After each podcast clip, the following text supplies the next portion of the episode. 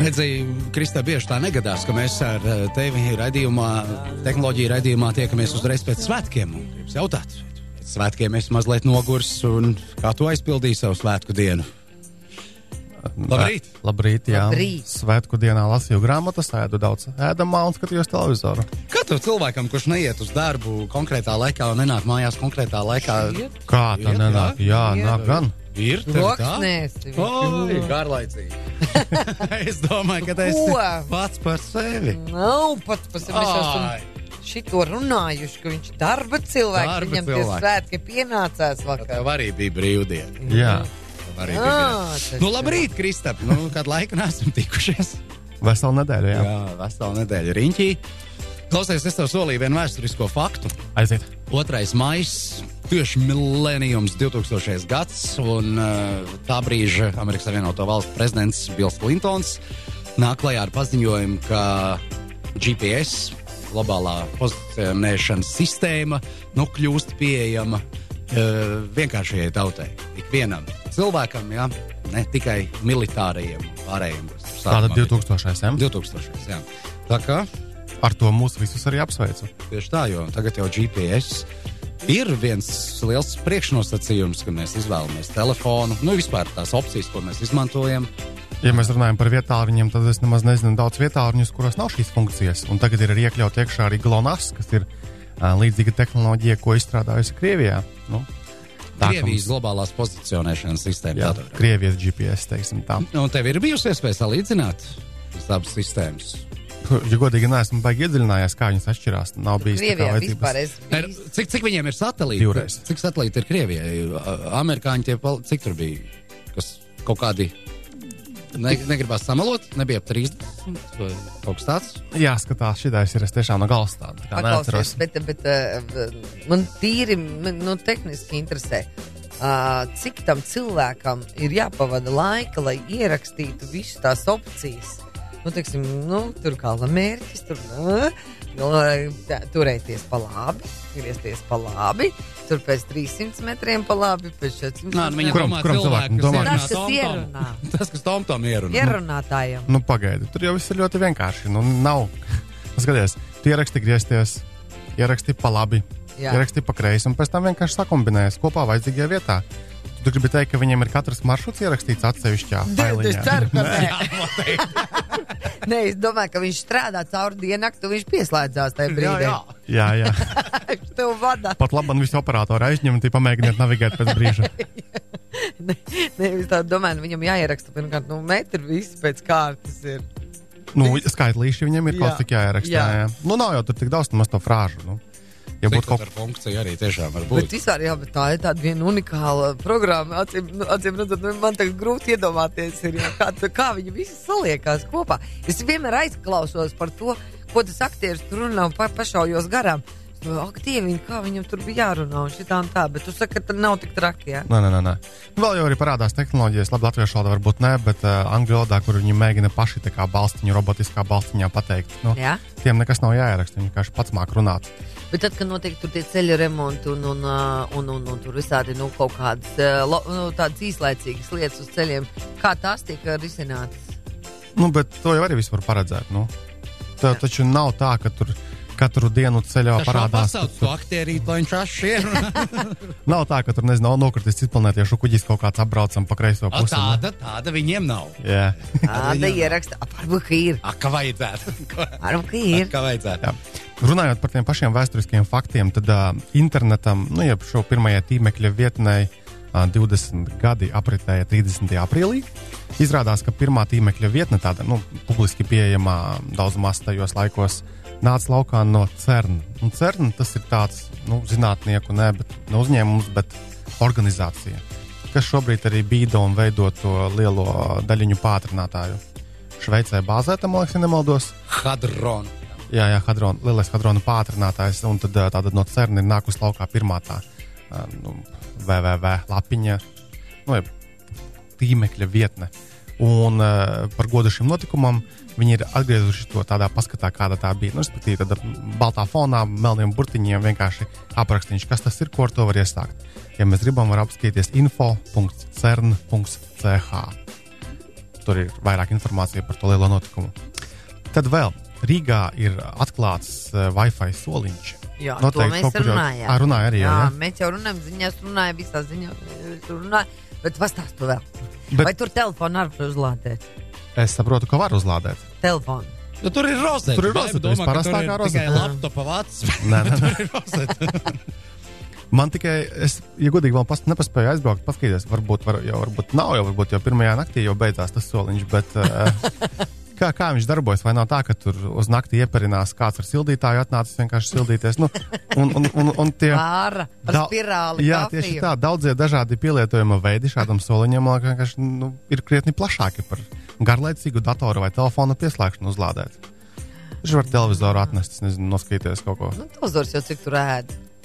Nu, uzliek Ledus sāk kaut kādu kapi. rītnieku kāpņu Sagaida telpu pirmo rēķinu. rēķinu pa elektrību un tad skatīsies. Ja viņu iz, iz, iz, izšķaida to uh, elektrības rēķinu uz visām kāpņu telpām, nepamanīs. Nē, Zini, kas būtu trakākais, kad tajā rozetē sāktu pagarinātājs bāzt.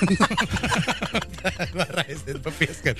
Jo, nu, cik, tā, nu, cik tur fāzi. Baronielā viens otrs varētu Tur, padzīvot. tu zini, saslēdz ķēdi tādu, ka... Jā. Nē, jebkurā gadījumā doma ir laba, ka mums ir pieejams eh, bezvadu internets. Nu, kaut cik normāls arī un iespēja arī uzlādēt savus gadgetus. Un, Ņemot vērā, ka ar vien vairāk darbus mēs varam darīt arī nesēžot oficiālā, nu, tādā garlaicīgā vietā kaut kur, bet nu, kaut cik dabā izlīst, nu, tad tas ir forši.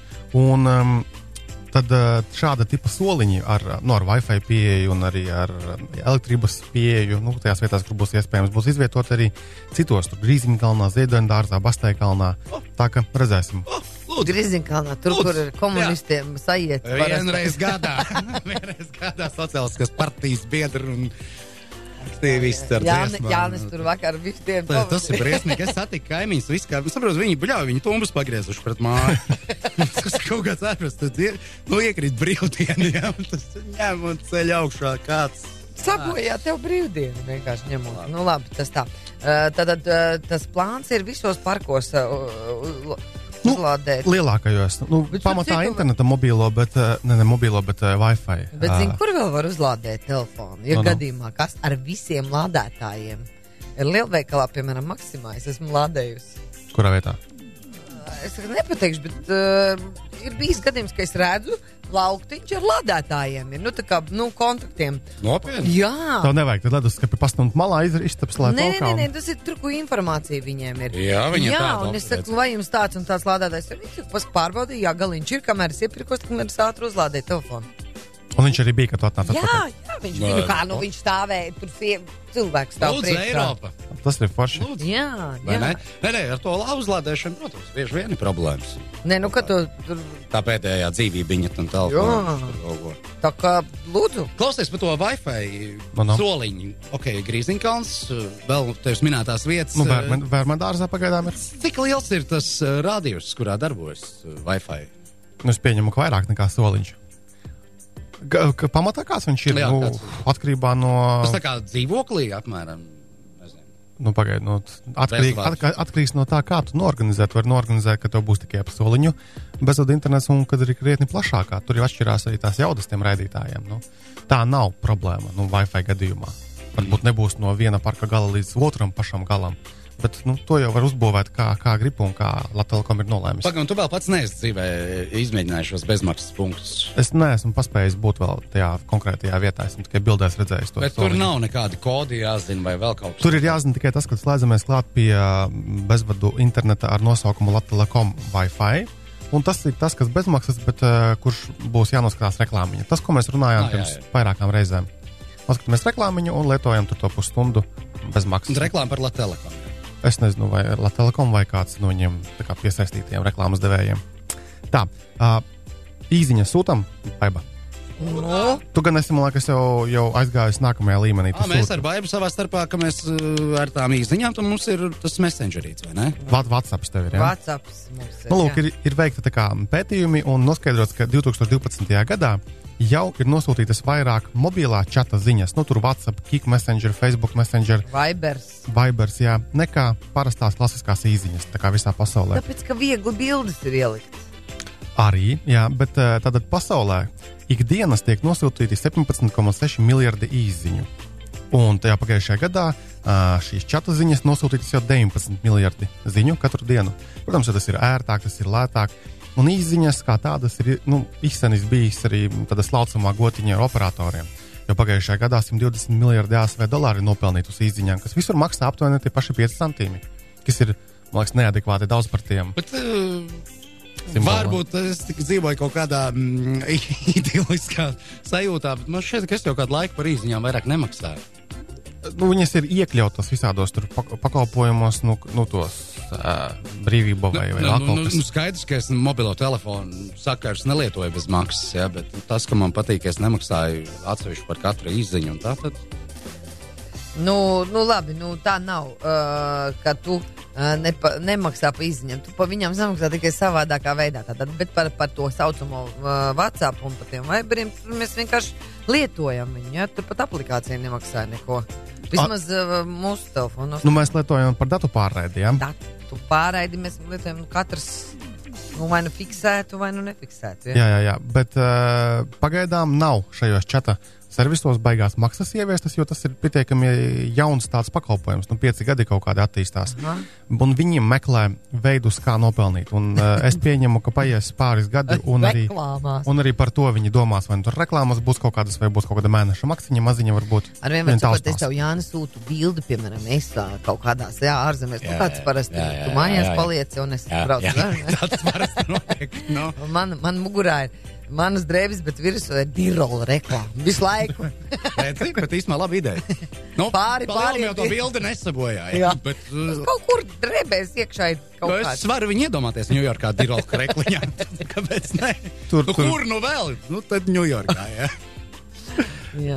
Uh, jā, un runājot vēl mazliet par statistiku, tad um, šī gada tā kā, pirmajā tajā ceturksnī ienācās dati no telefonu ražotājiem par tiem telefoniem, ko viņi ir sagatavojuši. Un beidzot, uh, vietāruņu skaits nu, nosūtīti, kas ir uz veikaliem un pārdošanu, ir pārsniedz parasto telefonu skaitu.